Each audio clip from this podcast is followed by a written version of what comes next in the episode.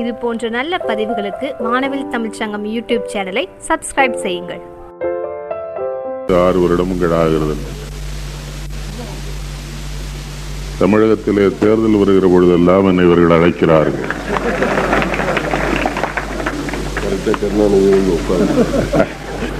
ஆனால் ஒரு வித்தியாசம். வந்தவுடனே எனக்கு கருணாநிதி வீட்டிலே தான் சாப்பாடு. இந்த முறை. ஆகவே உயிரோடு இருந்தால் அடுத்த ஐந்தாண்டு கழித்து இவர்கள் அழைப்பார்கள் என்று நான் நம்புகிறேன். உயிரோடு இருந்தால் அடுத்த ஐந்தாண்டு கழித்து இவர்கள் அழைப்பார்கள் என்று நான் நம்புகிறேன். நான் தான் என்னைத்தான் சொன்னேன் பேரவை அல்ல. ஆகவே மிகச்சிறந்த அறிஞர் பெருமக்கள் தமிழகம் அறிந்த மிகச்சிறந்த நாவலர்கள் இருவர் என் இரு பக்கமும் இருக்கிறார்கள். நான் மிகவும் மதிக்கிற போற்றுகிற அருமை ஐயா பேராசிரியர் அப்துல் காதர் அவர்களும் என் பாசத்திற்குரிய அன்பு சகோதரர் மிகச்சிறந்த நாவலர் சம்பத் அவர்களும் இங்கே இருக்கிறார்கள். அருமை நண்பர் சதாசிவம் ஐயா அவர்களும் சம்பத் அவர்களும் வாதுகிறார் என்று சொன்ன பொழுது இந்த தலைப்பை நான் தான் தந்தேன். பாரதி ஒரு வன்முறையாளன் என்று. எதற்காக இந்த தலைப்பை தந்தேன் என்று சொன்னால் வன்முறை என்பது கூட அர்த்தமுடையதாக இருக்க வேண்டும் என்கிற எண்ணத்தோடு.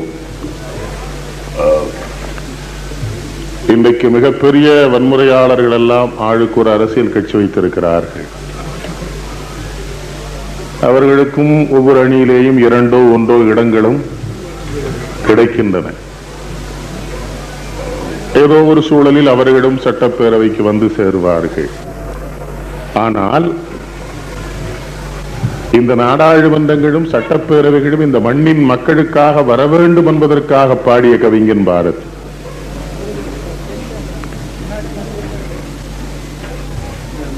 அவன் சனாதன உலகத்திலே அக்ரஹாரத்திலே பிறந்தவன் அவன் எங்கள் மாவட்டத்தில். சின்னச்சாமி ஐயர் மகனாக பிறந்தவன். சாதிய மறுப்பு இயக்கங்கள் இன்றைக்கு எத்தனையோ வேறு விட்டு விழுது விட்டு வளர்ந்திருந்தாலும் பேச முடியாத காலங்களிலே இந்த நாட்டில் எதையெல்லாம் பேச அஞ்சுவார்களோ அதையெல்லாம் பேச முடியாத இடத்திலே இருந்து பேசியவன் அவன். அத்தனை சிறந்தவன் பாரதி. மிகச்சிறந்த அறிஞர்களோ கவிஞர்களோ புலவர்களோ இந்த நாட்டிலே நீண்ட நாட்களாக வறுமையிலே தான் வைக்கப்பட்டிருந்தார்கள் என்பதற்கு அவனும் ஒரு உதாரணம். என் அருமை நண்பர் சொல்லுகிறார் எத்தனை மணி நேரம் என்று கணக்கிடாமல் நீங்கள் பேச வேண்டும் என்று. அதற்கு எத்தனை ஆயிரம் நீங்கள் அள்ளி தருவீர்கள் என்று கேட்டால் பதிலே வராது.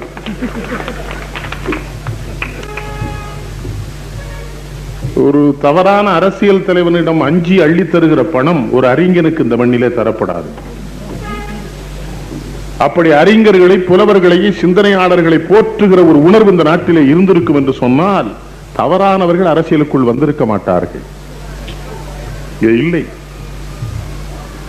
அதனாலேதான் தந்தை பெரியார் இந்த தேர்தல் சம்பந்தப்பட்ட விஷயங்களுக்கே வரமாட்டேன் என்றார். அவருக்கு உடன்பாடு இல்லை இது. இது பொய்யும் போலியும் பித்தலாட்டமும் நிறைந்த சூது இதிலே நான் பங்கு பெற மாட்டேன் என்றார். ரொம்ப தெளிவாக இருந்தார் கிடை. எவனையும் ஆதரிப்பேன் நான் வரமாட்டேன். காரணமும் சொன்னார். நீ செய்கிற அத்தனை முட்டாள்தனங்களையும் ஒத்துக்கொண்டு உன்னிடம் வந்து வாக்குகள் வாங்குவதனை விட உன்னை இந்த மூடத்தனத்திலிருந்து திருத்துகிற பெரும் பொறுப்பு எனக்கு இருக்கிறது. ஆகவே நான் தேர்தலுக்கு வரமாட்டேன் என்று அவர் சொன்னார். நல்லவேளை பாரதி காலத்திலே சுதந்திரமும் வரவில்லை தேர்தலும் வரவில்லை. அவன் நின்றிருந்தால் அவனை ஒரு திரைப்பட நடிகர் தோற்று தோற்கடித்திருப்பார். ஒரு சாதாரண ஒரு திரைப்பட நடிகரை போட்டு பாரதியை கூட இந்த மண்ணிலே தோற்கடித்திருப்பார்கள் நல்லவேளை அவனுக்கு அந்த கேடு நிகழவில்லை. சென்ற முறை நான் வந்திருக்கிற பொழுது பார்த்தேன் இதே கூட்டம் இதே ரசனை. வேலூர் திருவண்ணாமலை மாவட்டத்தில் இருக்கிற தமிழ் சுவைஞர்களை பெரியவர் ராசப்பா சொன்னார் அண்ணன் சுந்தரம் சொன்னார் பாண்டிச்சேரியிலே என்னுடைய பேச்சை கேட்டேன் என்று அப்பொழுதும் கூட நான் பதிலியாகத்தான் அந்த மேடையில் இருந்தேன். அவ்வை நடராஜன் அவர்கள் வரவில்லை. அதற்கு பதிலாக மூன்று பேர் கொண்ட அந்த நீதிமன்ற குழுவிலே தலைமை நீதிபதியாக என்னை அண்ணன் அருணகிரி உட்கார வைத்தார் கம்பன் கழகத்தில். கம்பனுக்கென்றே வாழ்ந்தவர் அருணகிரி. அதில் ஒரு சங்கடம் எனக்கு பக்கத்தில் இருந்த இரண்டு நீதிபதியும் ரொம்ப பெரிய கல்விமான்கள். கோபால ஐயர். பன்னிரெண்டாயிரம் கம்பராமாயண பாட்டும் வரும் அவர் சேர்ந்து திருமுறைகள் அப்படியே வரும் கோபால ஐயர். அவர் ஒரு புலவர் சண்முகனார் ஒரு அதெல்லாம் ஒரு சபை நல்ல சபை. இந்த உடனே பார்த்தோம் ஒரு பெண்ணு கும்பிட்டுக்கிட்டே நிற்கும் ஒரு பெண்ணு கும்பிட்டே நிக்குதுன்னு ஒரு பொம்மையை வைக்க தெரிஞ்ச நம்ம பையனுக்கு ஒரு ஆம்பளையும் கும்பிட்டுட்டிக்கான்னு இந்த பக்கம் வைக்கிற புத்தி ஏன் வரலன்னு எனக்கு தெரியும். பொழுதன்னைக்கு அவ தான் உன்னை கும்பிட்டுக்கிட்டே இருக்கணும் நீ ராஜாவா வாழணும். எப்போ செருப்பால அடிபடாம போறீங்களோ நீங்க எல்லாம் பொம்பளைகிட்ட எனக்கு தெரியல. ரொம்ப நாளா அவள் இந்த வேலை பார்த்தே இருக்கான் நம்மாள். பெரியார் பிறந்த மண்ணில் பாரதி பிறந்த மண்ணில். இங்கே ஒரு பொம்பளை பிள்ளை வச்சிருக்க இந்த பக்கம் ஒரு ஆம்பளை பையலும் கும்பிட்டு அடிக்கட்டுமே ஏன்னா அவன் கும்பிட மாட்டானா? கை வராதா? விளையாதா? கும்பிடாதா? இதே பொம்மை செஞ்சவன் அதை செய்ய மாட்டானா? அதுக்கு ஒரு பேண்ட் ஷர்ட்டை மாட்டி சுப்பையான்னு பேர் வச்சிருந்தான் ஏன்னா சுப்பையான அந்த காலத்துல பேர் விட்ட முறை பேண்ட் ஷர்ட்டை தான் மாட்டிருந்தான் என்ன சம்பத்து? வந்த உடனே பார்த்தேன் அது என்னமோ அந்த பெண்ணுனாலே இந்த சமுதாயத்தில் சாதாரணமாக அதை ஒரு பக்கம் நிறுத்தி எல்லாரையும் கும்பிடு. பெண்ணும் கும்பிட போகிறான் ஆம்பளையும் கும்பிட போகிறான் நான் பார்க்கத்தான் போகிறேன் இப்போ. ஒரு பக்கம் பொம்பளை கும்பிட போறா ஒரு பக்கம் ஆம்பளை கும்பிட போறான் எல்லா பேரும் கும்பிட்டு தான் திரும்பணும் சொன்னா என் நாட்டில். அதுக்கு பாண்டவன் பாரு. எப்படி பாடினான் ஜாதி மதங்களை பாரோம் உயர் ஜென்மம் இத்தேசத்தில் எய்தினராயின் வேதிகர் ஆயினும் ஒன்றே அன்று வேறு குலத்தவர் ஆயினும் ஒன்றே. அந்த ஜாதி மதங்களை பாரோம்ங்கிறது இல்ல விஷ- வித்தியாசம் விசேஷம் அவன்கிட்ட. உயர் ஜன்மம் இத்தேசத்தில் எய்தினராயின்மா என்ன இந்தியாவில் பிறந்துட்டான்னு வச்சுக்கடா. அவன் தான் உலகத்திலே உயர்ந்த ஜென்மம். அதுக்குள்ள எப்படி ஜாதி மதம் வர முடியும்? உயர் ஜென்மம் இத்தேசத்தில் எழுதினராயின் வேதியர் ஆயினும் ஒன்றே அன்றி வேறு குலத்தவர் ஆயினும் ஒன்றே. அவனை மாதிரி சொன்னவன் செய்தி சொன்னவன்லாம் கிடையாது. கொஞ்சம் முரடனா இருந்தான்னு எனக்கு ஒரு சிந்தனை. அந்த சினிமா இருந்தது உங்களை மாதிரியா? உங்களை மாதிரி தான் அவன். பல விஷயத்துல உங்களை மாதிரி தான் எனக்கு தெரியும். எங்க ஊருக்காரன் எனக்கு தெரியும். உங்களை மாதிரி தான் அவன். அதில் ஒன்றும் சந்தேகம் இல்லை. அவர் சொல்லுது சரிதான். கடைசி காலத்துல உங்களை மாதிரி தான் இருந்தான் அவன். அது ஒரு அது ஒரு சூழ்நிலை. ஒரு மிகப்பெரிய சிந்தனையா? நம்ம சொன்ன செய்திகள் பேசிய செய்திகள். யாம் அறிந்த மொழிகளிலே தமிழ் மொழி போல் இனிதாவது எங்கும் காணும். ஆதாரம் சக்தி என்று அருமறைகள் கூறும்ன்றான் பாரதி. அடுத்த வார்த்தை சொல்லலாம் யாதானும் தொழில் புரிவோம் யாவும் அவள் தொழிலாம்.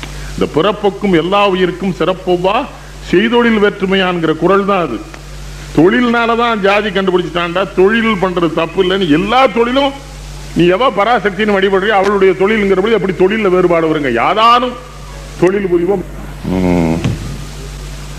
இருக்கட்டும் அவர் நம்ம குடிமகன் தானே? தெரியுது எனக்கு தெரியுது. நான் முதல்ல இல்லை கொஞ்சம் இருக்கிட்டே இருக்கட்டும் பண்ணிக்கலாம் ஆமா ஆமா உண்மை கரெக்ட் தான். சரி தான் சரி விடுங்க விடுங்க விடுங்க. என்ன பண்ண அவர் தான் ஓட்டு போட போறாரு? உங்களுக்கு ஒரு ஓட்டு அவருக்கு ஓட்டு அவர் என்ன குறைஞ்சவரா? என்ன பண்ண அவர் அன்பானவர். கொஞ்சம் என்னன்னு பாருங்க. நம்ம நண்பர்கள் யாராவது பார்த்து. அவரு இது கரெக்ட் கரெக்ட் கரெக்ட் வள்ளுவர் பத்து குரல் எழுதியிருக்காரு. இது சாப்பிடக்கூடாதுன்னு. வள்ளுவருக்கு அபிஷேகம் பண்ணிடுவானோன்னு பயமா இருக்கு வர்ற காலத்துல. வள்ளுவர் சாமி இப்போ கொஞ்ச நாளாக அதை கேட்குறாருன்னு இவன் மேலே அது வள்ளுவர் சாமி வந்து ஆடி. ஆ? என்ன பண்ண? அவருக்கும் தமிழ் மேல விருப்பம் தான்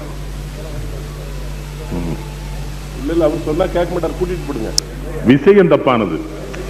மனுஷன் தப்பானவன் இல்ல சார். போறதுல தப்பானதா இருக்கு கழுது அது டபக்குன்னு மாத்திருமா ஆள? ஆனா இன்ஸ்பெக்டரை கண்டா மட்டும் அடையாளம் தெரியுது இந்த மருந்துக்கு. அது எப்படின்னே தெரியல? இப்ப நான் தமிழ்நாடு பூரா பார்க்கலாம். அந்த சாப்பிடுறவங்க ஏட்டா கண்டவுடனே கரெக்டா சொல்லிட்டு அடிக்கிறானே? அப்ப அந்த மருந்துலேயே ஏதோ கலந்துருப்பான் போலுக்கு. போலீஸ் அடையாளம் தெரியுற மாதிரி. நம்மகிட்ட தான் சேட்டை பண்றான். அவங்கள கண்டா வாங்க ஏட்டா சௌரியமாக இருக்கலாம் அப்படிங்கிறான். அதுக்கு ஒரு மருந்து அதில் மிக்ஸ் பண்ணிருப்பான் போலுக்கு. போலீஸை கண்டவுடனே எச்சரிக்கையா பேசணும் அப்படின்னு. ஒண்ணு புரியுதா உங்களுக்கு? தவறான பழக்க வழக்கங்களை அரசாங்கங்களை அறிமுகம் செய்தால் மிகச்சிறந்த ஒரு நிகழ்ச்சியை நடத்துகிற உரிமை கூட மக்களுக்கு இல்லாமல் போகும். ஒருத்தன் இருந்து கெடுத்துருவான் ஒரு நிகழ்ச்சி அது சம்பத்து கூட கொஞ்சம் சரிதான் சம்பத் சொன்னது. இல்லைன்னா இருந்தாலும் பேச விட மாட்டார். ஒரு தடவை சொன்னா ஒரு கோடி தடவை சொன்ன மாதிரிங்கிறார்.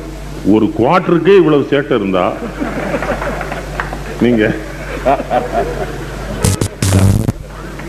புல் அடிச்சா என்ன ஆகும்? பிரச்சனை இருக்காது படுத்துருவான். இந்த குவார்டர் தான் பிரச்சனையே பண்ணும். ஒண்ணு தெரியுதா உங்களுக்கு? நிறை கூட தழும்பாது. அது இதுலயும் இருக்குது. இதுல குடி வகைகளிலேயும் இது இது குடி செயல் வகை. இது? என்னப்பா அந்த நாடு? பணக்காரன் குடிக்கிறான்னு அர்த்தம் இருக்குயா? அவன் குடிப்பான் நெய்யில் கோழியை பொரிச்சு வச்சு இவ்வளோ கொஞ்சமா குடிச்சு குடிச்சு நெய் உடம்பு நல்லாயிரும்.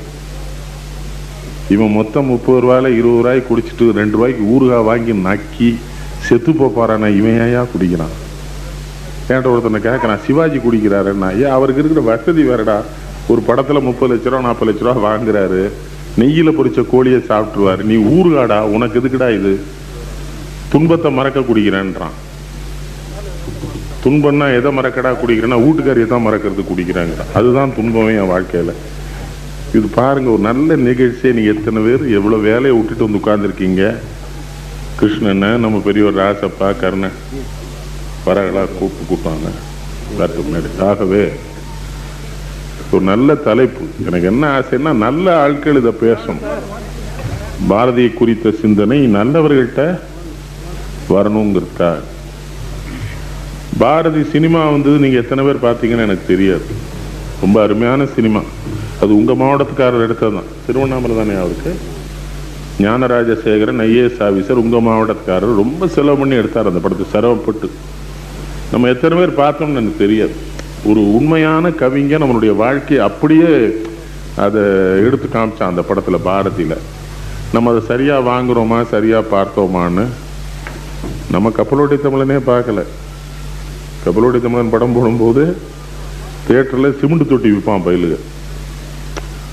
ரொம்ப சோகமான காட்சி வரும். சிமெண்டு தொட்டியுமா ஒரு போர் அடிக்குதான் படம் கப்பலோடி தமிழன்.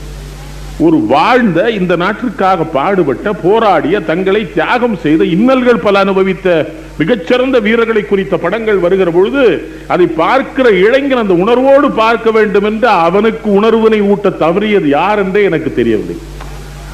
நம்ம பெரிய தலைவர்கள் தான் அந்த தப்பு பண்ணியிருக்கான் இதை செஞ்சிருக்கணும் அவன்கிட்ட சொல்லிருக்கணும். அவன் சின்ன பிள்ளை. அவனுக்கு இது புரியாது. அவனுக்கு சொல்லணும்ல. இது இப்படி இது இப்படிடா பாரதினா நேரம் இப்படி கஷ்டப்பட்டான். என்ன செஞ்சான் ஒரு அற்புதமான கவிஞன் அவன்.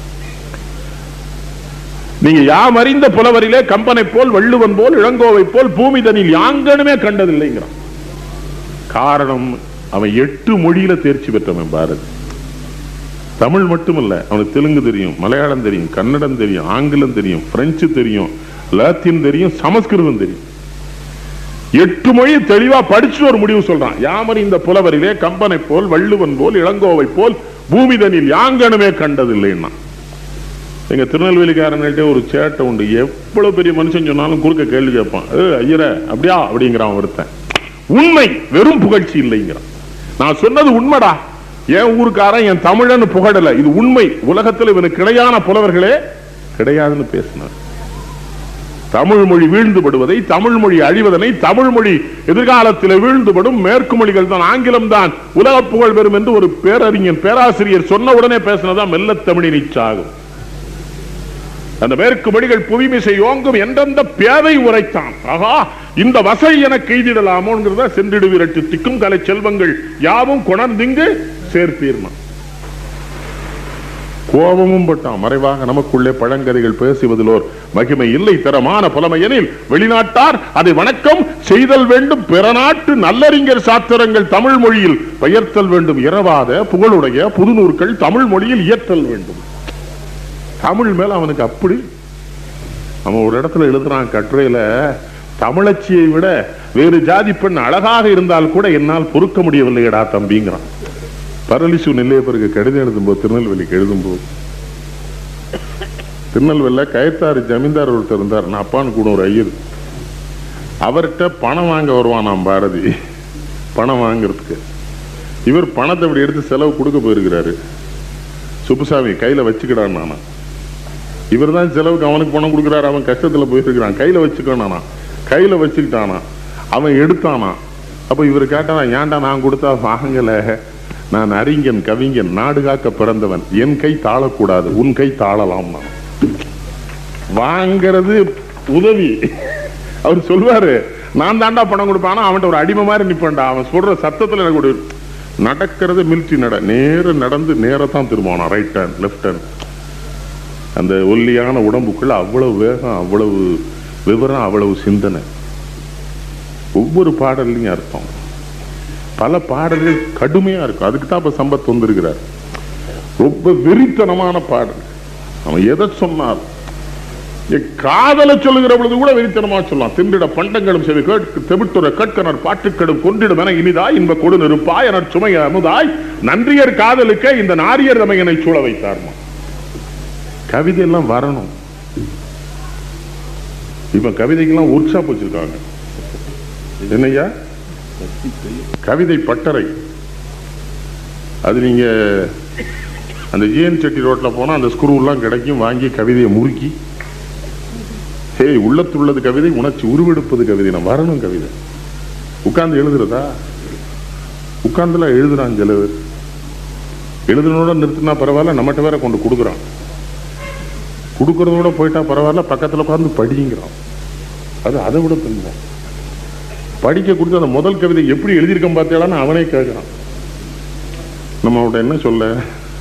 புஸ்தகம் இருக்கட்டும் நீ போ. நான் படிச்சு உனக்கு கடிதம் எழுதினேன் ஒத்துக்க மாட்டேன் அந்த ரெண்டாவது பார்த்தேலாங்கிறான் மொத்தமே பார்க்குற மாதிரி இல்லையடா. இது வரணும் அவனுக்கு என்ன வேகம் என்ன காற்று வர்றதை பத்தி எழுதுவான்.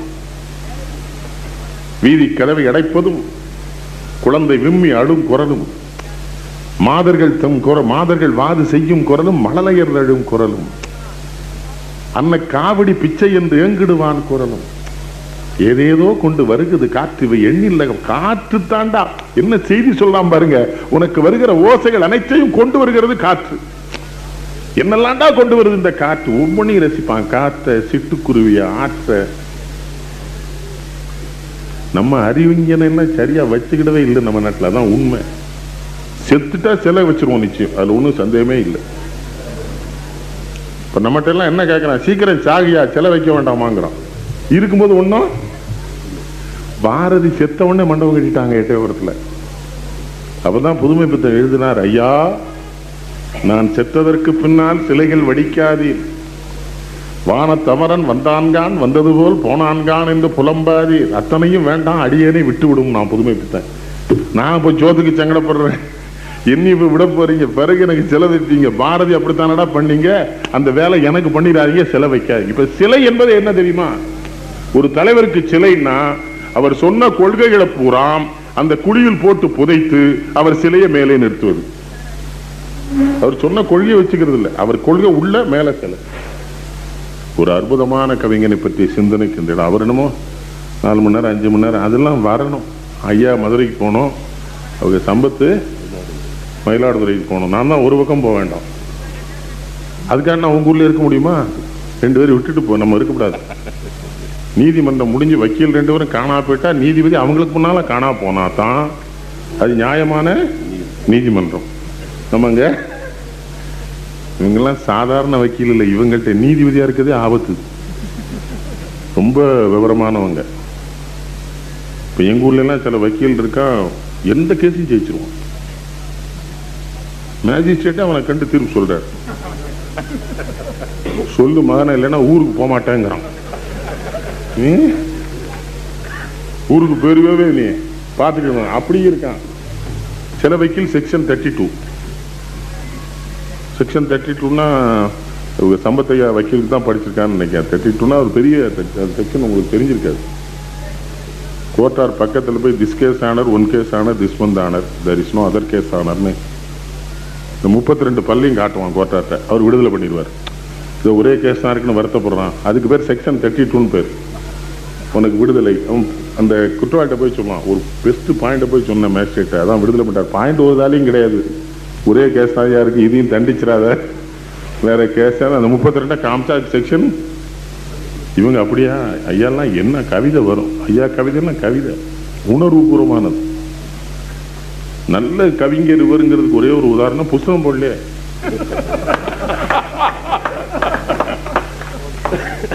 ஒண்ணுக்கும் என்ன சம்பத்து? ரொம்ப பெரிய சிந்தனையாளர்கிட்ட இருக்க சங்கடம். இப்போ என்ன வந்து எல்லாரும் கம்பனில் இப்போ அந்த ஐயா இருக்காத சுந்தரையா எல்லாரும் வந்து போது கம்ப கம்பனில் அதை எழுது இது எழுது சிலப்பதிகாரம் எழுதுங்கிறாங்க. ஆ எல்லாம் எழுதிட வேண்டியதானா? முடியல.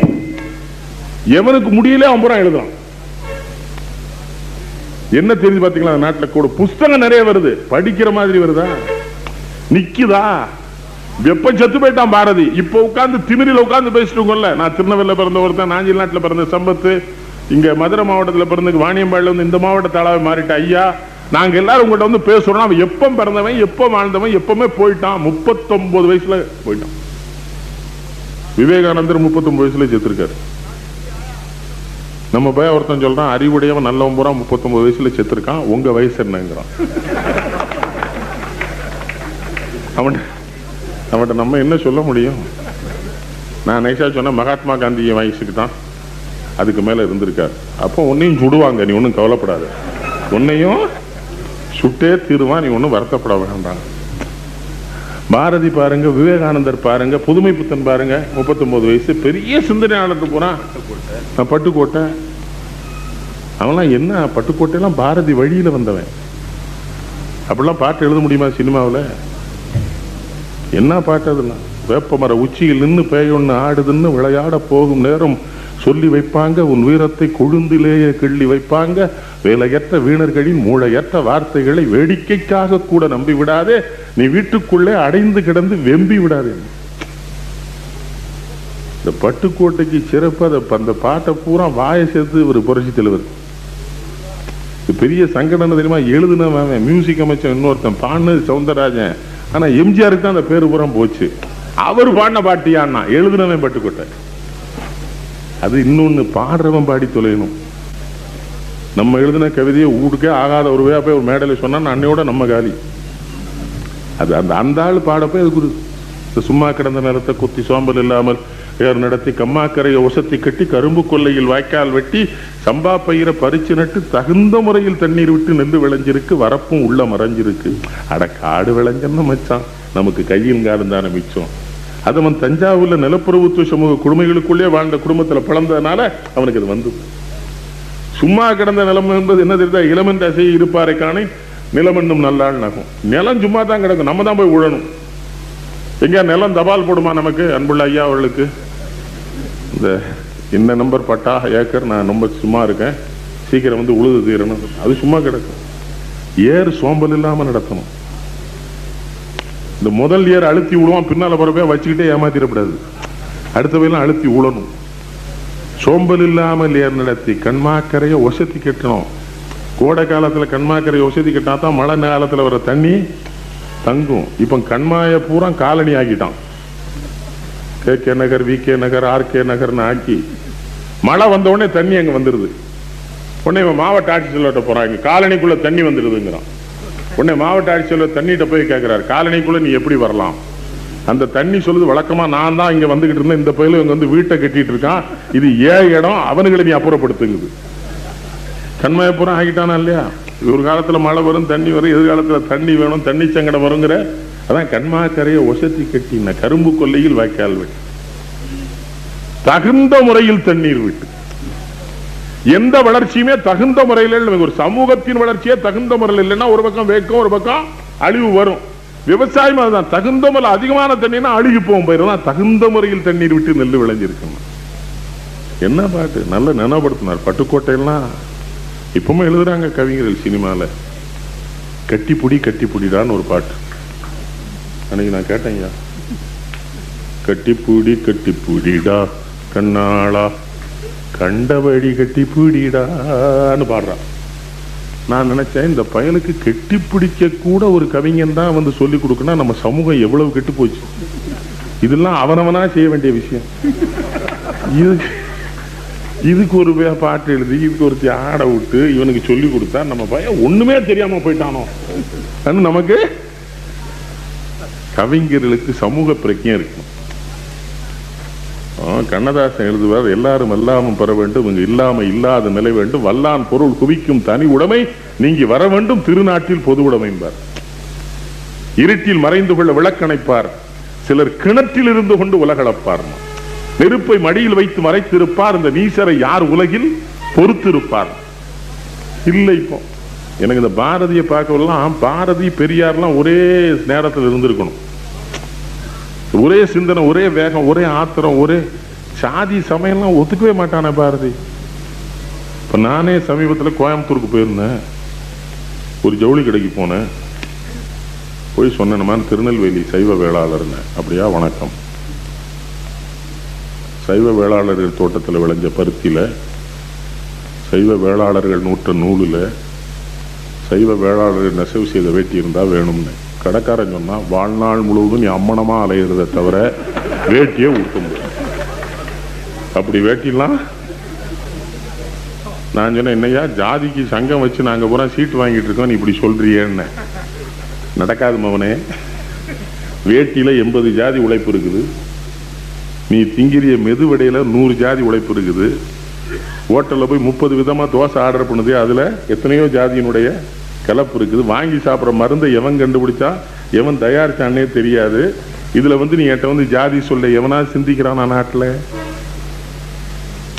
ஒருத்தனுக்கு ஒருத்தன் உறவோ ஒருத்தனுக்கு ஒருத்தன் உடன்பாடோ ஒருத்தனுக்கு ஒருத்தனுடைய உதவியோ இல்லைன்னா மனுஷன் வாழவே முடியாது. தானே நீ வாங்கி சாப்பிட்ற மாத்திரை யார் செஞ்சது யார் கண்டுபிடிச்சது யார் நமக்கு தெரியுமா? அவன் சாதிகள் இல்லையடி பாப்பா குல தாழ்ச்சி உயர்ச்சி சொல்லல் பாவம்மா. நீதி உயர்ந்த மதி அன்பு. கல்வி நிறைய உடையவர்கள் மேல் வரணும் மற்றவனையும் ஒத்துக்கல பாரதி. சிந்திக்க மாட்டேன்றானே. காமராஜன் நாடாராக்கிட்டான் தேவர தேவராக்கிட்டான் அவர் நாடாருக்கு பாடுபட்டார் காமராஜ். நாட்டுக்கு பாடுபட்டவரை நாடாருக்கு பாடுபட்டாருங்கிறானே. நாடார் விட்டு கல்யாணம் விட்டுலாம் அவர் இப்போ படம் போட்டிருக்கான். இவனுக்கு உனக்கு என்னடா சம்மந்தம்னா எங்கள் ஆளுங்க? வேளாளர் பூரா வாவுசி படத்தை போட்டுக்கிறான். என்ன நம்ம ஆளு? அவரு செக்கிழுத்தாரு சின்னாமண்ணப்பட்டார் நாற்பது வருஷம் ஜெயலலிந்தார் கடைசியில் மண்ணெண்ணெய் கடை வச்சு சோத்துக்கு சங்கடப்படும் போது சோறு போட ஆள் இல்லை. இது எங்கள் ஆளுங்க? நம்ம ஆளு தான் அவர் நம்ம கம்யூனிட்டி என்னது யூட்டி கம்யூனிட்டி அதுலேயே யூனிட் இருக்குடா. கம்ம விடுங்கடா. Unity come unity come for யூனிட்டின்னு கூப்பிட வேண்டிய பேப்பரம் கம்யூனிட்டியில் போய் நிற்கணும் இது எங்க? ஒவ்வொரு தலைவனும் பாரதியாரே பிராமண பயிலுக்கு சங்கத்தில் வச்சிருக்கானே. பாரதி எங்க ஆள்றான் போய்? ஆமா நன்னா பாடியிருக்கார்.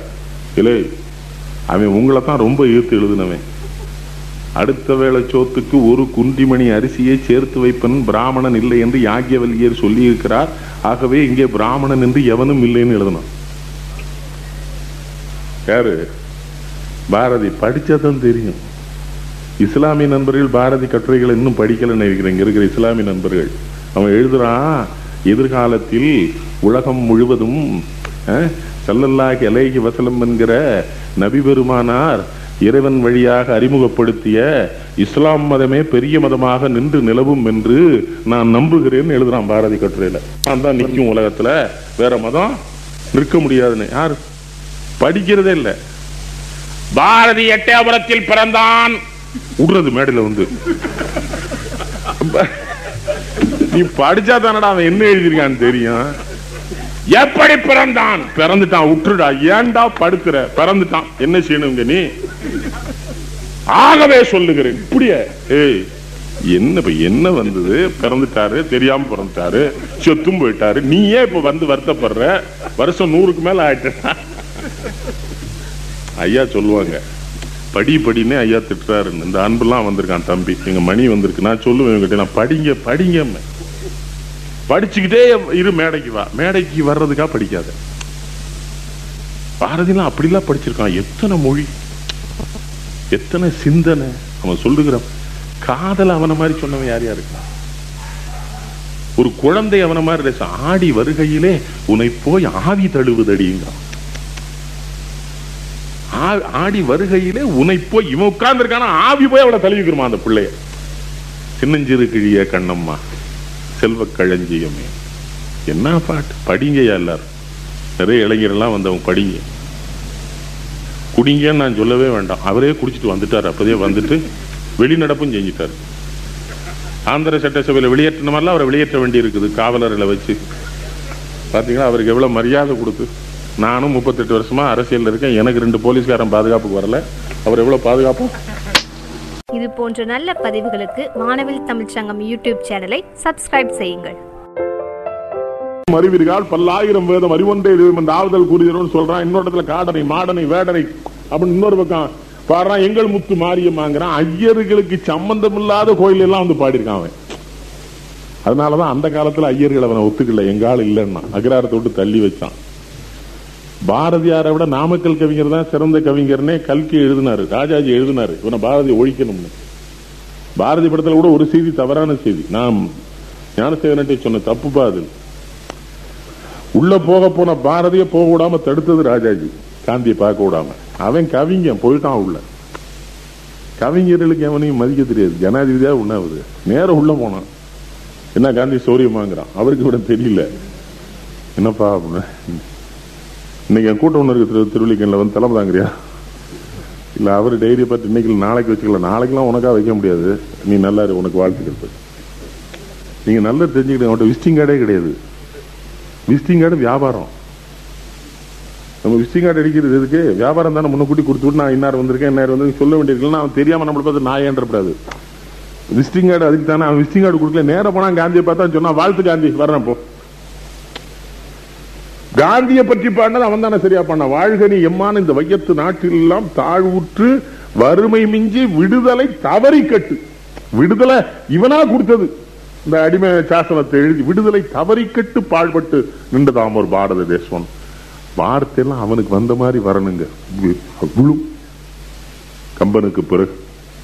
இந்த கண்ணதாசனுக்கு விழும் அந்த மாதிரி. சினிமா பாட்டே இலக்கியம் கண்ணதாசன்ட்ட எல்லாம்.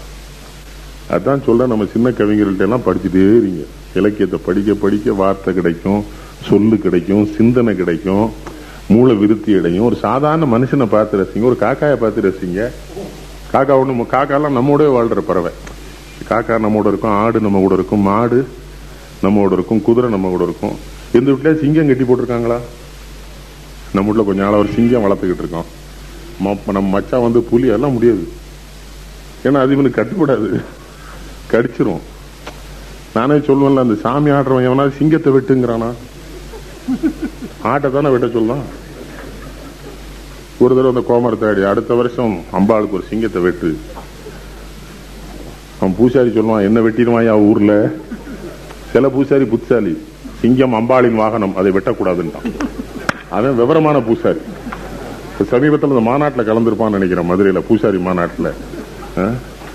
பூசாரிக்கு மாநாடு ஆசாரிக்கு மாநாடு ஐயருக்கு நாடு பூரா கிராம பூசாரிகள் சபை. அதுக்கு ஜெயேந்திர சரஸ்வதி தான் தலைவர். இவருக்கு அவனுக்கு என்ன சம்மதம்னே தெரியல. அவன் பூச முறையே வேற. முனியசாமிக்கு ரெண்டு சாராய பாட்டில் ரெண்டு ரொட்டி மூணு சுருட்டு வச்சு கும்பிடுவான். காஞ்சிபுரம் மடத்துக்குள்ள இது போக முடியுமா? சாராயம் சுருட்டு போகுத போல அது எனக்கு தெரியாது. போக முடியுமான்னு கேட்கிறேன் நான். நீங்க அவரை கூட்டி வந்து தலைவனா வச்சுக்கிறானே எனக்கு புரியலேருந்து சமூகம் எங்க போயிட்டு இருக்குது பாரதி பிறந்த சமூகமா? சரியா சிந்திக்கிறானுங்களா? இப்போ எங்க தேவர் வந்தாரு. முனிசாமிக்கு பூஜை பண்ணோம். ஒரு ஆயிரம் ரூபா கொடுத்துட்டேன். சாயங்காலம் பூஜைக்கு வர சொன்னாரு போய் பார்த்தா டக்குன்னு ரெண்டு சாரா பாட்டில் தூக்கி வச்சுட்டாரு பனைமரத்து முன்னால். முனியசாமி எங்கே இருக்காருன்னு பனைமரத்தில் தான் இருக்காருன்னாரு எப்போ வருவாருன்னு அப்பப்போ நான் கூப்பிடும்போது வருவார் மற்ற நேரம் மேலே இருந்துக்கிடுவார்னு ஏன்னா நான் எப்போ துட்டு கிடைக்குமோ அப்போ தானே கூப்பிட முடியும். அடிக்கடி கூட்டா துட்டு வேணும்ல நீ ஊரில் இருக்க மாட்டேங்கிறாரு. ரெண்டு சாராய பாட்டில். நான் சொன்ன முனிசாமி சாப்பிடுவாரான்னு. அந்த பக்கத்தில் இருக்க சின்ன பேச்சல் தான் பூசாரி சாப்பிடுவாருங்க. நான் அதை பெருமையாக நினைச்சிட்டேன். எது சாப்பிட்டாலும் இறைவனுக்கு படைத்து சாப்பிட வேண்டும் என்கிற பெருந்தன்மை நம்ம நாட்டு மக்களிடம் பரவி கிடப்பதனால் குடிக்கிற சாராயத்தை கூட சாமிக்கு வைத்து பூஜை செய்து குடிக்கிற இந்த பக்தியை நான் என்னென்று சொல்வேன். இவன் பூரா ஒரு இடத்துல கூடியிருக்கான் உடுக்கு இடுக்க வச்சுக்கிட்டு. அவன் பூரா ஜெயந்திர சரஸ்வதி தலைவருங்கான அவரு உம் நாராயண் நாராயண் பாரு இவன் ஒருவருக்கு அது புரியாது. என்னமோ நடக்கு நாட்டில் விடுங்க இது நம்ம சிந்தனை. நம்ம இப்படி ஏதாவது பேசித்தான் பல ஊர்ல நம்மளை கண்டா. என்னத்தையா சொல்லிடுவார் அவர் பாட்டுக்குங்கிறான். கூப்பிட்டவங்களே ஏதாவது சொல்லி போடுவார் ஐயான்னா அதுலதான் நான் பெரியாரை ரசிக்கிறது. பொய் பேச மாட்டார். குண்டகுடி மடத்துக்குள்ள பெரியாரை கூப்பிட்டாங்க. சாமி கூட்ட போயாச்சு உள்ள. அவனை பூர்ணகும மரியாதை பரிவட்டம்லாம் கட்டியிருக்கான். அவ்வளோ வாங்கிட்டாரு ஒரு ஒன்றுமே மறுக்கல. திருநீர் கொடுத்துருக்கான். வாங்கி பூசினார். உள்ளே போனார் உட்கார்ந்தாரு. பக்கத்தில் இருந்த ஒரு தொண்டரு கோவம் என்ன சார் என்னையா அதெல்லாம் ஒத்துக்கிட்டீங்க? சுயமரியாதைனா என்ன நினைக்கிற? அவன் மடத்துக்கு நம்ம வந்திருக்க கூடாது. ஒத்துக்கிட்டு வந்துட்டோம். அவன் மனசு புண்படுற மாதிரி எந்த காரியத்தையும் இந்த மடத்துக்குள்ள நம்ம பண்ணக்கூடாது. அதான்டா சுயமரியாதை.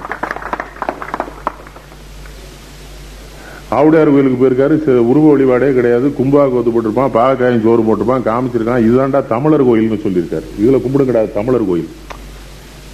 பெரியாரையும் சரியா படிக்க மாட்டேங்கிறாங்கிறேன் எழுபது வயசுக்கு மேல பெரியார் கல்யாணம் பண்ணா உடல் உறவுக்கா பண்ணாரு?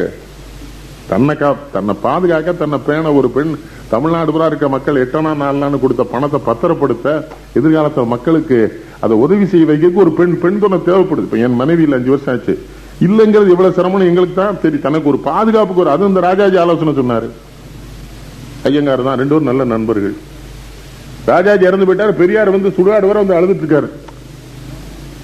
நல்ல நண்பர்னு பெரியாருக்கு பிள்ளையார் கோயில் இருக்கு திருச்சியில அதுக்கு ஒரு சத்தனம் எழுதி வச்சிருக்கான் சோறு போடணும் அஞ்சு பிராமணங்களுக்குன்னு. கோர்ட்ல கேஸ் போடலன்னு. கோர்ட்டுக்கு வந்தாரு நான் போட்டேன் சாப்பிட மாட்டேங்கிறாங்கிறாரு. பிராமணங்கள்லாம் சொல்றான் வேற ஜாதிக்காரா வச்சு சாப்பாடு போடுறான் நாங்க எப்படி சாப்பிட முடியும்னு. பெரியார் ஆர்கியூ பண்றாரு. சோறு போட்டு தான் எங்க அப்பா எழுதி வச்சிருக்காரு. பிராமணனை வச்சு பொங்கி போடுன்னு எழுதலன்னாரு. கேஸ் விடுதலை ஆயிட்டு.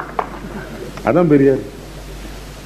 அறிவு அத்தம் காக்கும் கருவிங்கிறான் வள்ளுவன். அவர் அறிவு. அவருக்கு அறிவு அவர் சிந்தனை. எதை பார்த்தாலும் அன்பே சிவம்னு சொல்றீங்கிறார் அன்பே சிவம் சரிதான். ஆனா எதுக்கு சூலாயுதம் வச்சிருக்காருன்னு கேட்காரு. சிவபெருமான் அன்பு வடிவம்னா அவங்க கையில எதுக்கு சூலாயுதம்? ஒவ்வொரு கேள்வி. வேற ஒன்றும் கேட்கல. சாமி கும்பிடாதேன்னு சொல்ல வரல அவரு. எது செஞ்சாலும் என்னன்னு கேட்டுட்டு செஞ்சு சொல்லடான்னு எதுக்கு செய்யற? ஏன் கும்பிட தெரியணும்ல? இதை பாரதியும் சொல்லியிருக்கான் அப்பவே. அவன் சொன்ன காலம் ஆபத்தான காலம். பக்கராத்திருந்து துரத்திட்டான்னு ஒரு வேற எங்கேயும் சாப்பிடல அவன். அவனை விட மேல் ஜாதிமா எங்க ஜாதிக்காரன்? திருநெல்வேலி பிள்ளைமாருக்கான செய்வ பிள்ளை. உலகத்துல நாங்க தான் முதல் ஜாதிமா எங்க ஆளு. எங்க வீட்டுல சாப்பிட்டதுக்கே பாரதியார தள்ளி வச்சுட்டான் பிராமணனுக்கு அக்ரஹாரத்தை அவன் என்ன சேட்டை பண்ணிருக்கான்? அந்த ஊர்ல யாரு சலவ தொழிலாளியோ அவர் வீட்டு இட்லி வாங்கி சாப்பிட்டுட்டு இருக்கிறான் அக்ரஹாரத்துக்கு வெளியில உட்காந்து மாடசாமி வீட்டு இட்லி ரொம்ப நல்லா இருக்கு. நம்ம ஆத்து இட்லி விட நல்லா இருக்குன்னு இருக்கான். போற வார பிராமணன் எல்லாம் கூட்டு வம்பு பண்ணி. சிந்திக்கணும். அவனை பத்தி நிறைய எழுத வேண்டியிருக்கு. நிறைய அவனுடைய கட்டுரைகளை நிறைய படிக்கல. நிறைய படிச்சா எனக்கு அதிர்ச்சியான செய்திகள் அதுல. ஏன்டா கோயிலுக்கு கும்பிட போறவன் சாமி போறான் பொண்டாட்டியோட இருக்கான். நீ மட்டும் ஏன்டா தனியா போறன்னு எழுதுறான்? எங்க போனாலும் உன் சாமி சப்பரத்துல வரும்போதெல்லாம் பொண்டாட்டியோட வர. நீ ஏன்டா எங்க போனாலும் தனியா போற? ஏன்டா வீட்டு பெண்களை கூட்டு போலன்னு கேக்குறான். எவ்வளவு வெளிப்படையா பேசுறான் பாருங்க. இறைவனே அப்படி இருக்கும்போது ஏன் உன் மனைவி சரி அந்தஸ்து இல்லை? ஏன் பெண்களுக்கு சரி அந்தஸ்து கொடுக்கலன்னு ரொம்ப அவன் ஒரு வித்தியாசமான சிந்தனையாளன். கற்புன்னா என்னடான்னு கேட்கிறான் பொய்ங்கிறான். ரொம்ப நாளா பொய் சொல்றானுங்கிறான் பெரியார் சொல்வார் அதை.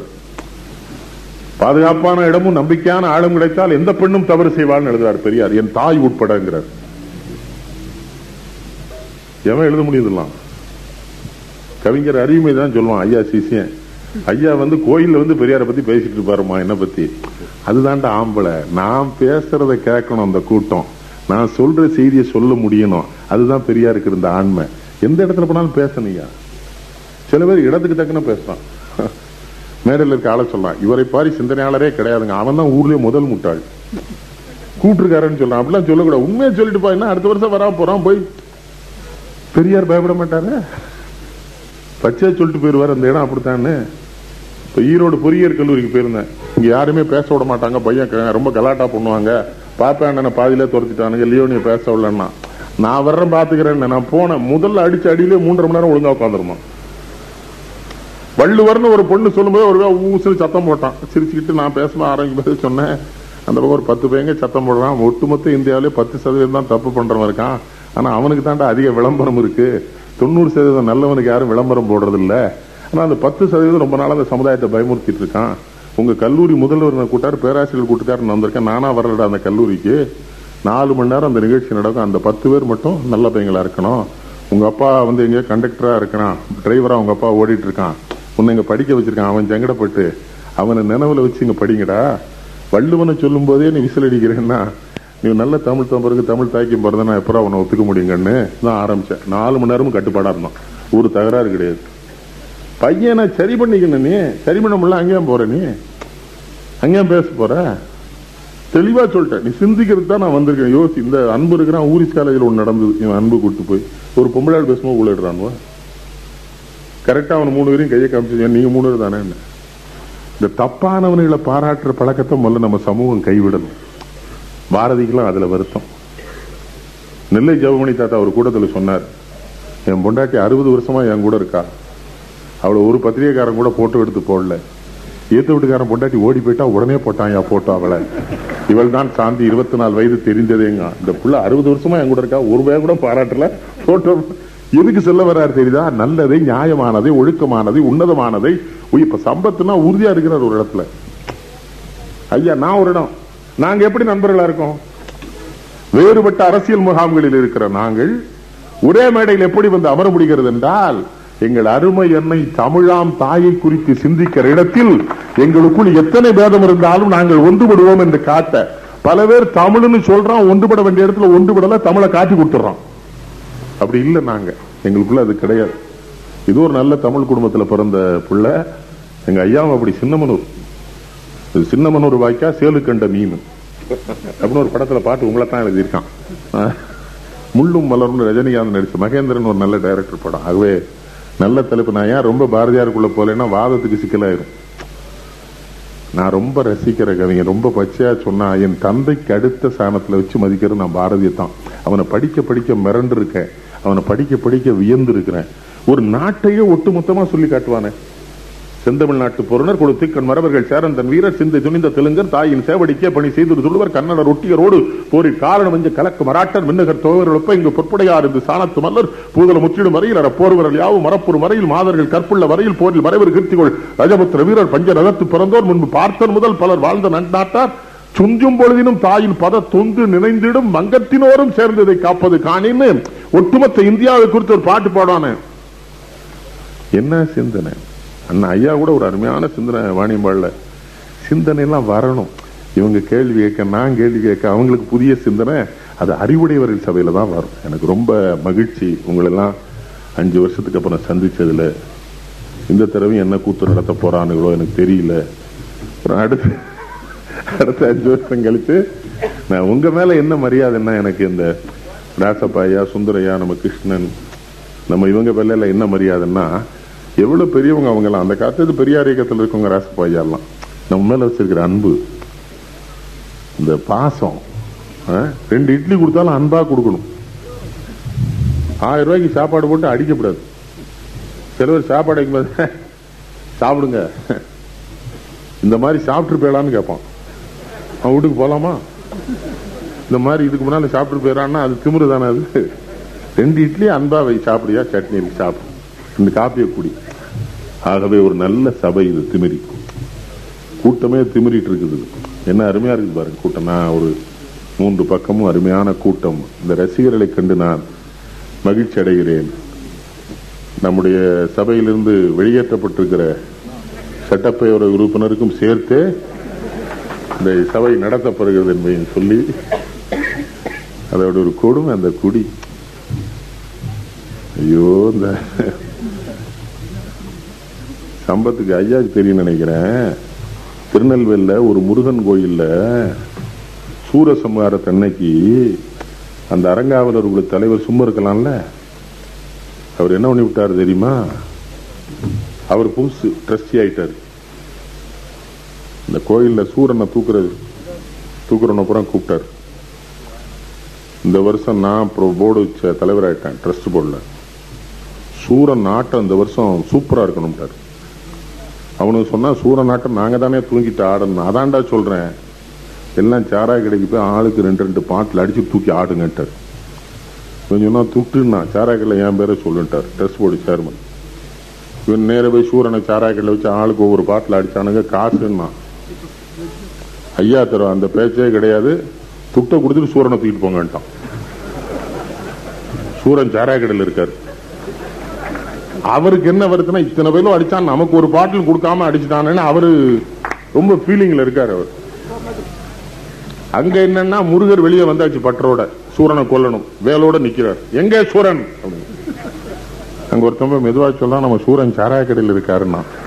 ஆகா என்னடா ஆச்சுன்னா அந்த ட்ரஸ்ட் போர்டு சேர்மன் பார்த்த பார்வையா இவர் அப்பாவாச்சும் சும்மா சொல்லணும்ல கட்சிக்காரனை புறம் கூட்டு நீங்க தூக்கிட்டு வாங்கடா. நீங்க அடிங்கன்ட்டார் இவன் அடிச்சல ஒன்றியம் முன்னால வட்டம் பின்னால இந்த எவன் மூத்தவன் பின்னான்னு தெரியாம சண்டை வந்து சூரனை போட்டான்.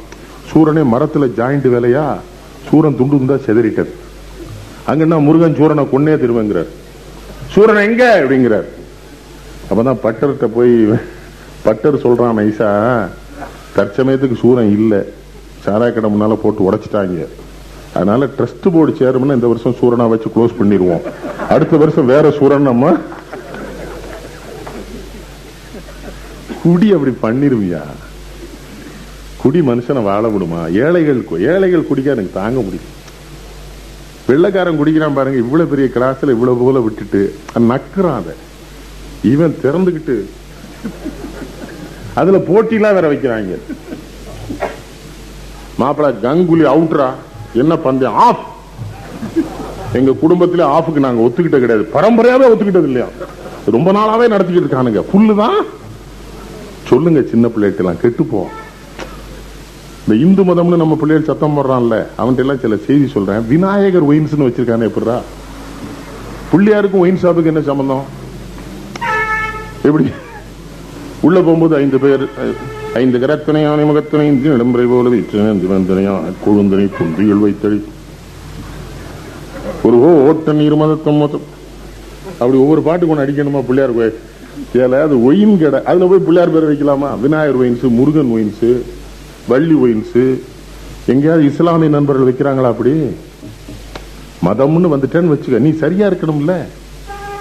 நான் பெரியார் கருத்தையும் சொல்ல மதத்தையும் சொல்ல மதத்தையும் சிந்தி. சாமி பேரை கொண்டு ஒயின் ஷாப்புக்கு வைக்கலாமாடா? காளி ஒயின்ஸ்னு வச்சிருக்கான். பராசக்தி. இவன் ஆதாரம் சக்தி என்று அருமறைகள் கூறும். அப்படிங்கிற யாரு? பாரதி. இவன் ஒயின்ஸுங்க பராசக்தி ஒயின் வேண்டாம் ஒரே ஒரு கிறிஸ்தவரை சத்தம் போட்டான். அன்னை வேளாங்கண்ணி ஒயின்ஸ்னு வச்சிருந்தார். பண்ணாதையா இத.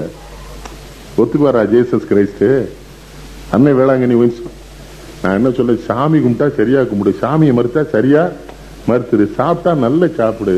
எதையும் முறையா செஞ்சு தொலைங்கிற பொண்டாட்டியோட வாழ்றதே இந்த நாட்டுல பல பயிலுக்கு முறையா தெரியலையே. ஏ உன் வீட்டுக்காரி சந்தோஷமா இருக்காளா? அவனாச்சு டிவி வாங்கி கொடுத்துருக்கேன். ஃப்ரிட்ஜு இல்லை டிவி ஃப்ரிட்ஜ் இல்லடா சந்தோஷம். சந்தோஷமா இருக்காளா? ஆமா ரெண்டு புள்ள பெற்றுட்டோம் அதெல்லாம் விபத்துலேயே நடக்கும். சந்தோஷமா இருக்காளா கேட்டிருக்கியா? இல்ல பல பேருக்கு தெரியல அவன் இருக்கதா நினைச்சுக்கிட்டு இருக்கான். அவ மனசுக்குள்ள அவட்ட போய் கேட்டா சொல்றா ஏதோ நாயோட வாழ்க்கப்பட்டிருக்க மாமா வாழ்ந்துட்டு போயிடணுங்க அவன். அவளுக்கு தெளிவா தெரியுது. ஏதோ நாயோட வாழ்க்கப்பட்டிருக்கேங்கிறது குறை வாழ்க்கையும் வாழ்ந்துட்டு நீங்களும் இந்த தமிழ்நாட்டில் ரொம்ப நாளா கற்பு தாலி நூல் இதெல்லாம் பண்ணி வச்சிருக்கீடா நாங்க ஒண்ணும் சந்தோஷமா இல்ல. அதனால தானே பொம்பளை மட்டும் நம்ம கும்பிட விடும் ஆம்பளை கும்பிட விடல? எனக்கு இது பிடிக்கலன்னு இது பார்த்த உடனே எனக்கு அசிங்கமா இருக்கு ஏன்னா கும்பிட்டா ரெண்டு பேரும் கும்பிட்டு ஆணும் பெண்ணு தானே ஆணும் பெண்ணு இல்லைன்னா ஏது உலகம்? என்ன? சிந்த்- சிந்திங்க. எனக்கு ரொம்ப மகிழ்ச்சி. பாரதி ஒரு வன்முறையாளன்கிற இந்த வழக்காடு மன்றத்தை சம்பத் அவர் நாடறிந்து அன்னைக்கு திருநெல்வேலிக்கு வந்திருக்காரு நான் இல்லாம போயிட்டேன். ரொம்ப அற்புதமா பேசக்கூடிய சரி.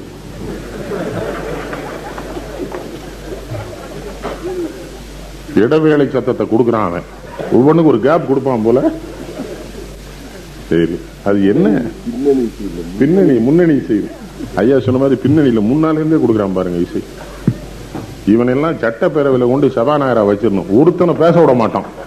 ஒரு நாடாவது நிம்மதியா இருக்கட்டும் கழுது எல்லாருக்கும் விசில் தான்.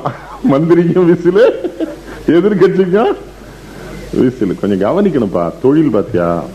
இடைஞ்சல் பார்த்தியா நாங்க தமிழ்நாட்டுல எத்தனை ஊர்ல பேசுறவங்க உடனே வந்த உடனே அவங்க சொல்லியிருக்கா பார்த்தீங்களா சரியா பார்த்து. தொழிலை சுத்தமா செய்யணும். இல்லையா? அரை உரையா எதுவுமே தொழில் அரை உரையா அவிச்சா இட்லியை சாப்பிட முடியாது. தோசைய சின்ன விஷயம்தான். ஒரு அரை மணி நேரம் தான் சும்மா சாப்பிடுங்க ஒன்றும் செய்யாதுன்னு சொல்றோம். அது அவர் ஹோட்டல்காரர் சொல்ற சும்மா சாப்பிடுங்க உள்ள போய் எல்லாம் ஒன்னா தானே ஆக போகுதுங்கிறார். நான் சொன்னேன் நீ செத்து தானே போகிறேன் போற? ஆமா இப்போ செத்துறேன். ஆ அது மாதிரி தானே இதுதான் சுத்தமா சில ஹோட்டல் முன்னாடி விவரமா வேற ஹோட்டல்ல தான் காபி சாப்பிடுறான் என் ஃப்ரெண்டு ஒருத்தன் ஹோட்டல் வச்சுக்கான் அவனை பார்க்க போனேன். எங்கடா அவங்க முதலாளி? நான் பக்கத்து ஹோட்டலில் காபி சாப்பிட போயிருக்காருன்னா ஏன் இங்கே சாப்பிட மாட்டேனா விவரம் தெரியுமில அவருக்கு. அதனால் எப்போவுமே இது ஒலிமேரிக்கு ஒரு அருமையான விஷயம். ஃபேன்லாம் வச்சுருக்கேன் சூடு பண்ணிக்கிறேன். இது இப்போ இதில் ரெண்டும் சரியா இருக்கான்னு பார்த்துக்கணும் ஐயா. நீங்களும் பார்த்துக்கிடுங்க. என்ன தொண்டை? இங்கே வச்சிருங்க அதை. அங்கே போய் நிற்க போகிறீங்களா இது இன்னும் பேசலாம்ல. அதான வசதியாக இருக்கும். இங்கே போக போறீங்களா? இன்னும் உடனே உடனே பதில் சொல்ல வேண்டியிருக்கும்ல இங்கே வச்சு முதல்ல உயரம் பார்த்துக்கணும் ஏன்னா அது வழக்காடு மன்றம் அது பட்டிமன்றம்னா அங்கே போய் பார்த்தீங்களா உயரம் பார்த்தீங்களா சரி நல்ல வேலை அவங்க முதல்ல வந்து பார்த்துருக்கா. அதுலேயும் கூட நாங்கள் கேட்டோம் அவளை சாப்பிட கூட்டம் ரெண்டு பேரும் சொல்லிட்டோம் அவள் கூட்டம் முடிஞ்சாலும் சாப்பிடுவாளான்னு சொல்லி எங்கள் ரெண்டு பேரும் இவர் மத்தியில் ஒரு தப்பான எண்ணத்தை உண்டு பண்ணி விட்டாங்க வந்தவொடனே நாங்கள் ரெண்டு பேரும் இட்லியை வச்சு சாப்பிட்டுட்டு இருக்கோம் அங்க வந்துட்டாங்க சம்பத்து. என்ன அப்படின்னா ஐயோ நீங்கள் கூட்டம் முடிஞ்சா சாப்பிடுன்னு சொன்னாங்க. நாங்கள் கூட்டம் முடிஞ்சவொடனே சாப்பாடு இருக்குமோ இருக்காதோன்னு இப்போவே சாப்பிட்டுட்டோம். அப்படின்னு நாங்கள் அந்த விவரத்தை சொன்னேன்னு அவர் சொன்னாரு இந்த உணர்வுல தானே நானும் வந்திருப்பேன் உங்களோட தானே ரொம்ப. வந்து எல்லாம் ரசனையா வாழ்க்கை சந்தோஷம்யா. முப்பது வயசு வரை இருந்தாலும் சந்தோஷமா இரு அறுபது வயசு வரை இருந்தாலும் சந்தோஷமா இரு எழுபது வயசு இருந்தாலும் சந்தோஷமா இரு நீ சந்தோஷமா இருந்தேன்னு வச்சுக்க அந்த ஊர் சந்தோஷமா இருக்கும். எவனுக்கு சந்தோஷம் இல்லையே ஊரை கெடுத்து விடுவான். நிம்மதி. என்னையா இலக்கிய பேரவை வருஷா வருஷம் ஒரு கூட்டத்தை போட்டு அப்படி ஒரு செட்டு இருப்பான். இருக்கானா? இருப்பான் இல்லைன்னா இது இந்திய ஜனநாயகத்துக்கு மரியாதை கிடையாது. அவன் சொல்லுவானே ஊர்ல தூங்க விட மாட்டேங்கானவையா நாலு கிறுக்கு பை உள்ள கூட்டு வந்து பேச விடுவான். எங்களை வேற கிறுக்கு பயிலுக்கு பிறந்தவன்மா. எங்களோட நிறுத்த மாட்டான் எங்க அப்பா மாற எழுப்பான் அடே இந்த நாட்டுல என்னெல்லாம் அநியாயம் பண்ணானோங்கிறிய எல்லாத்துக்கும் விமர்சனம். அவன்கிட்ட போய் கேட்டேன்னா அவன் எந்த நல்லதும் செஞ்சிருக்க மாட்டான் யாருக்கு நல்ல உதவி செய்ய மாட்டான் வைக்க மாட்டான். ப- பணம் கொடுக்க மாட்டான நன்கொடை இலக்கிய பேரன்னா என்ன போதும். ஏமாப்பிள ஒழுங்கா தொழில பார்த்தான்னா யாரு போனவன்ட்ட? நீ நன்கொடை குடியிலன்னா போக சொல்லு தொழில பார்த்தான்னாங்குது. சிலவர் ஐயாயிரம் ரூபாய்க்கு எழுதிருவான் ஆறு வருஷம் அவனை பார்க்க முடியாது. கையெழுத்து ஃபைவ் தௌசண்ட் சில பேர் ரொம்ப உற்சாலியா இருப்பான். என்ன உங்களை மாதிரி முதலாளிலாம் என்ன மாதிரி பிச்சைக்கார போயிட்டு வந்து கேட்கமா அதோட முடிஞ்சது இவன் கேட்கவே முடியாது. லெவல கீழே போட்டானா இவன் அதுக்கப்புறம் கீழே போனா இவன் பிச்சைக்காரன் ஆயிருவான் இந்த லைன்ல எத்தனை இருக்கு பாருங்க ஒரு நல்ல நிகழ்ச்சி. இது வந்து நீங்க எல்லாரும் படிக்க முடியாது எல்லா நூலையும். ஐயா படிக்கலாம் நான் படிக்க முடியும். நாங்க இதுக்குன்னே இருக்கிறோம். நாங்க படிச்சு தான் உங்கள்கிட்ட வந்து சொல்ல முடியும். அப்ப இதுக்கு செலவாகும். நான் திருநெல்வேலியில இருந்து இப்போ இந்த மாதிரி சதாசிவம் கூப்பிட்டுருக்காரு சுந்தரையா கூப்பிட்டுருக்காரு நான் திமிரி வர போகணும் அப்படின்னு பெட்ரோல் பல்கில் சொன்னேன். காசு கூட டீசல் போடுறேங்கிறான் தமிழ் வளர்க்கறதுக்கு போறோம். அது அது பாட்டு வளர்ந்துட்டு போகுது. நீ ஏன் அவசப்படுற டீசலுக்கு நீ? வா. இப்ப நாங்க பணம் கேட்கணும் வருத்தப்பட வேண்டி இருக்குல்ல டீசலுக்கு? வந்து ஒரு இடத்துல தங்க வேண்டியிருக்கு நாலு நண்பர்களை பார்த்தா அவனோட போய் காப்பி சாப்பிட வேண்டியிருக்கு. சொல்ல முடியும் அறிஞர்களை பேண வேண்டும். ஒரு சமூகம். வள்ளுவனை பேணலைன்னா நம்முடைய புறநானூற்று புலவர்களை பேணலைன்னா இந்த அறிஞர்களை எல்லாம் நம்ம தமிழ் சமூகம் பேணலை நீங்க. இன்னைக்கு உலகத்துல கணிப்பொறி வந்துருச்சுல்ல கம்ப்யூட்டர் கணிப்பொறி. பில்கேட் சொல்றான். உலகத்திலேயே ஆங்கிலத்தை விட கூட கணினிக்கு தகுதியான மொழி தமிழ்தான். தமிழ்தான் எதிர்காலத்துல உலக முழுவதும் நிக்கணும் அவன் சொல்றான். கம்ப்யூட்டர் கல்வி கற்றவன் பெரிய ஆள் அவன் சொல்றான் தமிழ் தாண்டா அந்த கணினிக்கே சிறந்த மொழின்னு சொல்றான். அப்படிப்பட்ட நாட்டில் பிறந்த நம்ம அறிஞர்ல வாரியார் சாமியில் ஒரு தடவை சொன்னாரு ஏ நான் உனக்கா படிச்சுட்டு வந்து பேசுறேன். அப்ப என்ன நீ பாதுகாக்கணும்லன்னாரு. இல்லையா? சில பேர் சொல்றான் ஐயா எங்க ஊர்ல ஒரு விழா. நீங்க வந்து பேசிட்டு போயிடணும் சரி வந்துடுறேன். எப்படி வரணும்? அது வந்து நீங்க நேர விழுப்புரம் வந்துட்டீங்கன்னா அதுல இருந்து இருபது கிலோமீட்டர். விழுப்புரம் எப்படி வரணும்? நீங்க வந்துருங்க. அப்படியே அங்கே வந்துருங்க. அது எப்படி? அது விழுப்புரத்துக்கு நிறைய பஸ் இருக்காங்க பஸ்ஸில் ஏறி நான் அந்த ஊருக்கு போகணும்னு சொன்னால் டிக்கெட் எடுங்கண்ணே. கண்டக்டர் டிக்கெட் கேட்கான்ல. அதான் சொல்கிறேன் அறிஞர்களை பேணுங்க. எங்களுக்கு வேற வேலை கிடையாது. படிக்கிறது சிந்திக்கிறது உங்களை குறித்து சிந்திக்கிறது மனித குலத்தை குறித்து சிந்திக்கிறதுனா பாரதியார் மாதிரி எங்களையும் விட்டுறக்கூடாதுல்ல? ஒரு நான் இப்போ நான் நேர்மையாகவே இருக்கேன். என்ன நேர்மையாரி ஒழுக்கமாலாம் எல்லாரும் சொல்லி கொடுத்தான் நேர்மையாக ஒழுக்கமாக இருக்கேன். என் கூட தப்பாக இருக்க பேப்பராக மத்திய மந்திரி ஆயிட்டான். நான் இங்கே இருக்கேன். என்கிட்ட ஒருத்தன் சொன்னா ஒன்னத்தான் அப்பவே சொன்னனவே ஒழுக்கமா இருக்காதேன்னு சொன்னேன்ல. வள்ளுவர்ல மேடைக்கு வச்சுக்கணும். உன்னை எவன் ஒழுக்கமா இருக்க சொன்னான் நிச்சயம் நீ பிச்சை எடுத்து தான் சாக போறன்னு ஒருத்தன் என்கிட்ட சொல்றான். நீ ஒரு காலமும் முன்னேற போறது ஒழுக்கத்தை கைவிடுங்கிறான். இல்லடா ஒழுக்கமா இருக்கணும் வள்ளுவர் அவர் எழுதினார்ல. அவர் இப்ப இருக்காரா? உன்கிட்ட சொன்னாரா அவரு? அவர் எழுதி வச்சுட்டு பிறகு படிச்சுட்டு ஒரு ஓரத்துல வையுது. உழைக்க பாப்பி. தப்பு பண்ணுன்னு வற்புறுத்துறான சமுதாயத்துல. நல்லவனை பாராட்டுறான். நல்லவனுக்கு உதவுறானா? நல்லவர்கள் பாராட்டப்படுகிறார்கள். நல்லவர்கள் உயர்த்தப்படுகிறார்கள். நல்லவர்கள் போற்றப்படுகிறார்கள். நல்லவர்களுக்கு கஷ்டம் வருகிற பொழுது உதவுவதற்கு இந்த நாட்டில் நாதி இல்லை. அறிஞர்களுக்கு நாதி இல்லை. அயோக்கியர்களுக்கு உதவுவதற்கு ஆயிரக்கணக்கான பேர் வந்து நிற்கிறார்கள் பணக்காரர்கள். ஏன் என்று கேட்டேன்? அவர்களும் அயோக்கியத்தனமான வழியிலே பணம் சம்பாதித்ததனால் இந்த அயோக்கியர்களை பாதுகாத்தால் தான் அந்த அயோக்கியர்களும் வாழ முடியும் என்பதற்காக பொதுமக்களை சுரண்டுகிற ஒரு மிகப்பெரிய திருட்டுத்தனம் இந்த மண்ணில நடந்து கொண்டிருக்கிறது. சாதனையாக செய்ய மாட்டான். சம்பத்துக்கு செய்ய மாட்டான். சிந்திக்கிறாங்க ஆபத்தானவன். சிந்திச்சா கொலை பண்ணுங்கிறானே. இருக்கக்கூடாது ஆபத்து. பெரியாருக்கு எவ்வளவு எதிர்ப்பு இருந்தது. அவர் எங்கேயா தலை தூக்க அடிச்சு அடிச்சு பார்த்தானால அவர் நின்னாரு. அதுக்கு ஒரு காரணம் வசதியான குடும்பத்துல பிறந்தார். ஒரு உண்மையை நம்ம ஒத்துக்கணும். பெரியார் வசதியான குடும்பத்தில் பார்த்தா அழிச்சிருப்பான் அவரை. இப்போ நான் இன்னைக்கு வரை உயிரோடு இருக்கேன்னா எனக்கு எல்லா வசதியும் இருக்கு சரியா இருக்குது. இல்லைன்னா சோத்துக்கு சங்கடப்பட்டேன்னு வைங்கயா நானும் தப்பு பண்ணித்தானையா திருணும் உன் நாட்டில்? தப்பு பண்ணலைன்னா சாப்பிட முடியாத? நேர்மையா இருந்தா வாழ முடியாத? நான் ரொம்ப நேர்மையா இருக்கேன்னா போலீஸ் இன்ஸ்பெக்டரே சிரிக்காரு. சரி ஐயோ பாவம். டீ வாங்கி கொடுங்கப்பாங்க. நேர்மையா இருந்தா என்னது? ஒரு டீ. தப்பானவனு கண்டா எந்திரிச்சு பெரிய அதிகாரிகளே பயப்படுறாங்களே தப்பானவனு கண்டா என்னையா பயப்படுறீங்கன்னு டிரான்ஸ்ஃபர் பண்ணிடுவாங்க அங்க. அவன் இவரை டிரான்ஸ்ஃபர் பண்ணிடுவாங்கண்ணே ஒரு ஏட்டையா நினைச்சா எஸ்பிஐ டிரான்ஸ்ஃபர் பண்ணிடுறானே. எப்படி நடக்குது இது? ஏட்டையா அவருக்கு சல்யூட் அடிக்க வேண்டிய டிரான்ஸ்ஃபர் எப்படின்னா தப்பு. அதனாலதான் சொல்றேன் நல்லவங்களை ஆதரிங்க. உங்களை மாதிரி இலக்கிய பேர் இல்லைன்னா எங்களுக்கு என்ன வேலை இது? வாணிபாடி முத்தமிழ் மன்றம் இங்க கம்பன் கழகம் பாண்டிச்சேரி கம்பன் கழகம். இல்ல இன்னொரு சங்கடம் இருக்குது இலக்கியம் உங்க இதுல எல்லாம் தெளிவா நடத்துறீங்க. பெரிய அமைப்பாயிடுதுன்னு வைங்க அதுலேயும் ஊழல் வந்துருது. அது சுந்தரையாக்கெல்லாம் சொல்கிறேன் நீங்கள் ஏன் பாண்டிச்சேரிக்கு வரலன்னு என்கிட்ட ஒருத்தர் கேட்டார். கூப்பிட்டா தானே போக முடியும்? நானா போய் பாண்டிச்சேரி இன்றைக்கு கம்பெனி பற்றி நான் பேசுகிறேன்லாம் சொல்ல முடியாது. கூப்பிடணும் கொண்டு மேடல் வச்சு பேச ஒன்று அங்கங்கே பாலிட்டி அதில் அரசியல் அதில் பெரிய மனுஷன் தலையீடு. அதில் எவனா ஒரு பணக்கார அதை பிடிச்சி வச்சுக்கிறான். அவனுக்கு ஏதாவது வேண்டியால கூட்டி கொண்டு அவனுக்கு கம்பன் தெரியுதோ இல்லையோ அவனை பேச சொல்கிறான் அந்த ஆள் சொல்கிறான் கம்பன் வந்து ரொம்ப எங்க தந்தையார் காலத்திலிருந்தே பழக்கம்ங்கிறான் நம்ம இந்த உள்ளூர்ல நாதஸ்வரம் வாசிக்கிற கம்பர் யாரோ அப்பாவுக்கு பழக்கமா? அந்த கம்பர் இவரும் ஒண்ணு நினைச்சிருக்கான் அவன். தினமன அவன் பணம் இருக்க நாப்பிழக்க பொய் உரைத்து நவ நிதியம் தேடி நல நொண்டு மரியாத நாரியரை கூடி பூ பிழக்க வருகின்ற புத்தீசல் போல புலவலன கலகலன புதல்வர்களை பெரிவீர் காப்பதற்கும் வகையறீர் கைவிடவும் மாட்டீர். கவர் விழுந்த மரத்துளைக்குள் கால் நுழைத்துக் கொண்டே அப்பதனை அசைத்து விட்ட குரங்கதனை போல அகப்பட்டீர். பட்னத்தார் சொல்றாரு ஒரு பெரிய பணக்காரனை எப்படின்னு பட்னத்தார் கேட்டா நாப்பிழக்க பொய் உரைத்து நவநிதியம் தேடி. எக்கச்சக்கமான பொய் சொல்லாம அயோக்கியத்தனம் பண்ணாம கோடீஸ்வரனா ஆக முடியாதுடாங்கிறான் பட்டத்தார் பணக்காரனா தப்பு பண்ணிருக்காண்டாங்கிறான் ரொம்ப மகிழ்ச்சி. இப்போ வழக்காடு மன்றத்துக்குள்ள போகணும். இது பெரிய அநியாயம் பாருங்க ஐயா ரொம்ப ரசிகர் இந்த மதுரையில இப்போ ஒரு பட்டிமன்றம் அப்படிதான் முன்னுரை சொல்லிட்டு இருந்து பட்டிமன்றம் நடத்தணும் கூட்டத்தில் இருந்து ரெண்டு பேரும் இருந்துச்சு இல்ல நீங்களே பேசி முடிச்சிருங்க ஐயா. இந்த ரெண்டு பேராசிரியர் பக்கத்துல இவங்கள மாதிரி இல்ல. இவங்கெல்லாம் பரந்த சிந்தனை. அந்த பேராசிரியர் அப்படி காலேஜில் வேலை பார்க்கவங்க இதுக்கு தான் ஐயா தலைமையில நாங்க பேச வர்றது இல்லைன்ட்டாங்க. என்னன்னு எங்களுக்கு நேரையே எங்களை பேச வேண்டாம்னு சொல்றானே. ஆனா அது உங்க உங்கள்கிட்ட படிச்ச மாணவனா இருப்பான் நான் ஏற்கனவே காலேஜில் பட்டிருப்பான்.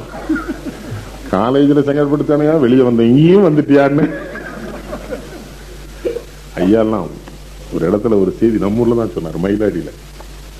மயிலாடியில ஆராட்டு விழா நடக்குமா அங்க பேசும்போது சொன்னாரு தெளிந்த நீரிலே மீன் பிடிக்கலாம் என்று இறங்கி என்னை பத்தி சொல்லார் ஒரு மீன் பிடிக்கலாம் என்று இறங்கினால் நம்மையும் மடக்கி போட்டு ஒரு மீனாக நீந்து விடுகிறவர் ஐயானார்.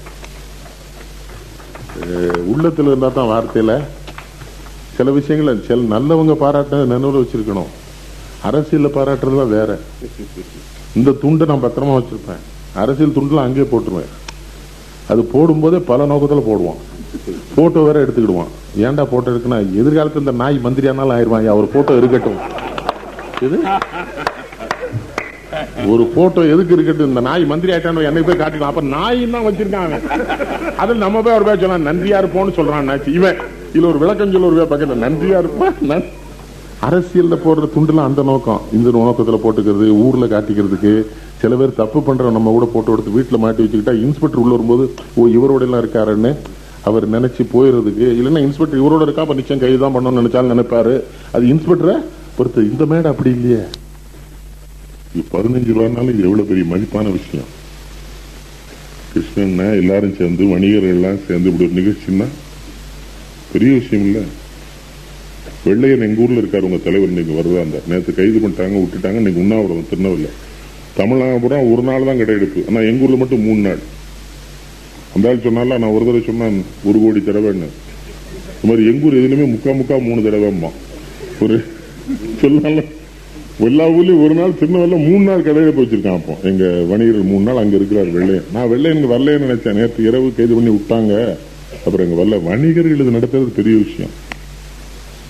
ஏன்னா வணிகத்திலேயே கிடந்தா ஒரு மனசு இது பண்ணணும். நாலு விஷயம் கேட்கணும். இல்லை எப்ப பார்த்தாலும் ஜவுளி கிடக்காருக்கு ஜவுளி நினைப்பே இருக்கும் மளிகை கிடக்காருக்கு மளிகை நினைப்பு தான் இருக்கும். எழுப்பும் போதெல்லாம் கொத்தமல்லி நூறு சீரகம் நூறுன்ட்டு இருப்பான். மாறணும். நேரு இருபத்தி நாலு பதினெட்டு மணி நேரம் வேலை வைப்பார் ஜவஹர்லால் நேரு சொல்லுவாரு ஒரு மணி நேரத்துக்கு ஒருக்க ஏதாவது கலைஞர்கள் கவிஞர்களை சந்திக்கிறதுக்கு அவர் அப்பாயின்மெண்ட் கொடுத்துப்பாரா நேரு. ஒரு உதவியாளர் கேட்டுக்கேன் எதுக்கே அது கொடுக்குறீங்கன்னு? பாரமான வேலைகள்லாம் நிறைய செஞ்சுட்டு இருக்கேன்டா இடையில இடையில கலைஞர்களையும் கவிஞர்களையும் சிந்திச்சாத்தா என் புத்தியை நான் புத்துணர்ச்சி பெற வைக்க முடியும். அவன் தான் நல்ல செய்திகள் சொல்வான். ஆகவே இந்த வாய்ப்புக்கு நன்றி. இது போன்ற நல்ல பதிவுகளுக்கு வானவில் தமிழ்ச்சங்கம் யூடியூப் சேனலை சப்ஸ்கிரைப் செய்யுங்கள்.